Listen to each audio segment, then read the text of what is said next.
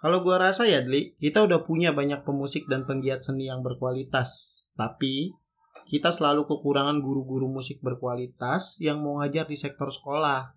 Padahal bisa jadi bakat itu kita temukan di dalam lembah terdalam dan lumpur yang kotor. Maksudnya, bisa aja nih kita nemuin anak-anak yang berbakat, tapi ternyata mereka nggak punya akses atau kesempatan untuk belajar musik di tempat-tempat musik, les-les musik, kursus-kursus musik yang relatif mahal. Tapi bukannya punya jam terbang yang tinggi sebagai seorang performer juga akan mempengaruhi tuh kualitas guru.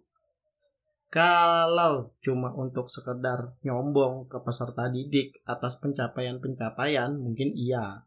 Tapi pendidikan itu bukan cuma soal seberapa tinggi ego dan standar seorang pendidik, Gli. Melainkan bagaimana seorang pendidik dapat menjadi seperti lilin yang tetap menerangi walaupun diri sendiri harus terbakar.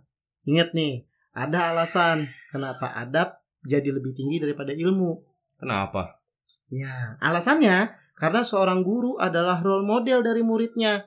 Jika seorang guru, taruhlah kita katakan seorang pendidik yang tidak cerdas dalam mengajar atau mungkin mentransfer ilmu, mau sehebat apa pun dirinya, murid-murid itu tidak akan menaruh hormat yang layak dan ikhlas atas setiap pengajaran yang diberikan. Apalagi jika pendidik itu kerjanya cuma mamer-mamerin pencapaian-pencapaian dirinya. Sistem pendidikan buat gua bukan cuma soal tenaga pendidik, Bli, tapi juga fokus terhadap prioritas yang paling utama, yaitu memastikan setiap peserta didik punya kesempatan, harapan untuk meraih cita-citanya.